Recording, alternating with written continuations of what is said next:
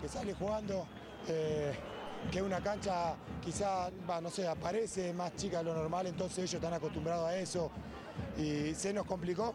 Así todo creo que tuvimos jugadas muy claras, muy claras, donde quizá eh, tuvimos el, penal también para ponernos en ventaja y poder eh, usar esa ventaja a nuestro favor, no se pudo y después con una, una jugada donde termina en penal para ellos, eh, nos terminan ganando este partido.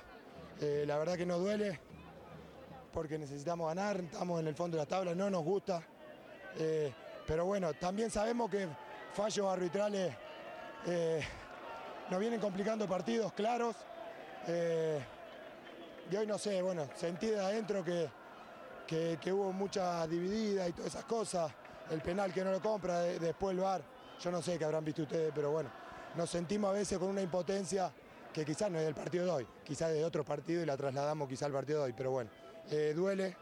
eh, también se viven muchas situaciones atípicas en el club, donde jugadores que se van, que se quedan, que no sabemos si se van, que si van a jugar, si no. Entonces se, se complica un poco sumándole a toda la situación que, que estamos pasando. Eh, Es un poco la efectividad lo que les está faltando porque hoy tuvieron situaciones, las habían tenido con Belgrano también. Sí, sí, te lo decía, a ver, efectividad, efectividad no, no se trata de caerle a los delanteros, efectividad también defensivamente, porque también nos están convirtiendo, entonces eh, eh, es quizá eh, llevarlo, trasladarlo al, al marcador, bancar el cero y tratar de convertir las que tenemos. Vienen a buscar jugadores de afuera y es difícil o casi imposible retenerlos. El caso de Farías, de Garcés, de Pierotti, que probablemente se vayan, va a haber que rearmar a Colón. Sí, lo sabemos, lo sabemos. Y es fundamental para el club vender jugadores.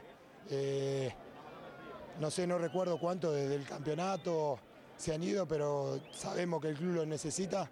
Pero bueno, se dan situaciones atípicas donde se van jugadores faltando cuatro fechas con la situación en la que estamos, con un plantel que quizá, eh, no sé si decirlo reducido, pero eh, jugadores que han sido importantes durante todo el, el campeonato se fueron faltando tres, cuatro fechas y es muy difícil. Gracias, Pablo. No, por favor, hasta luego.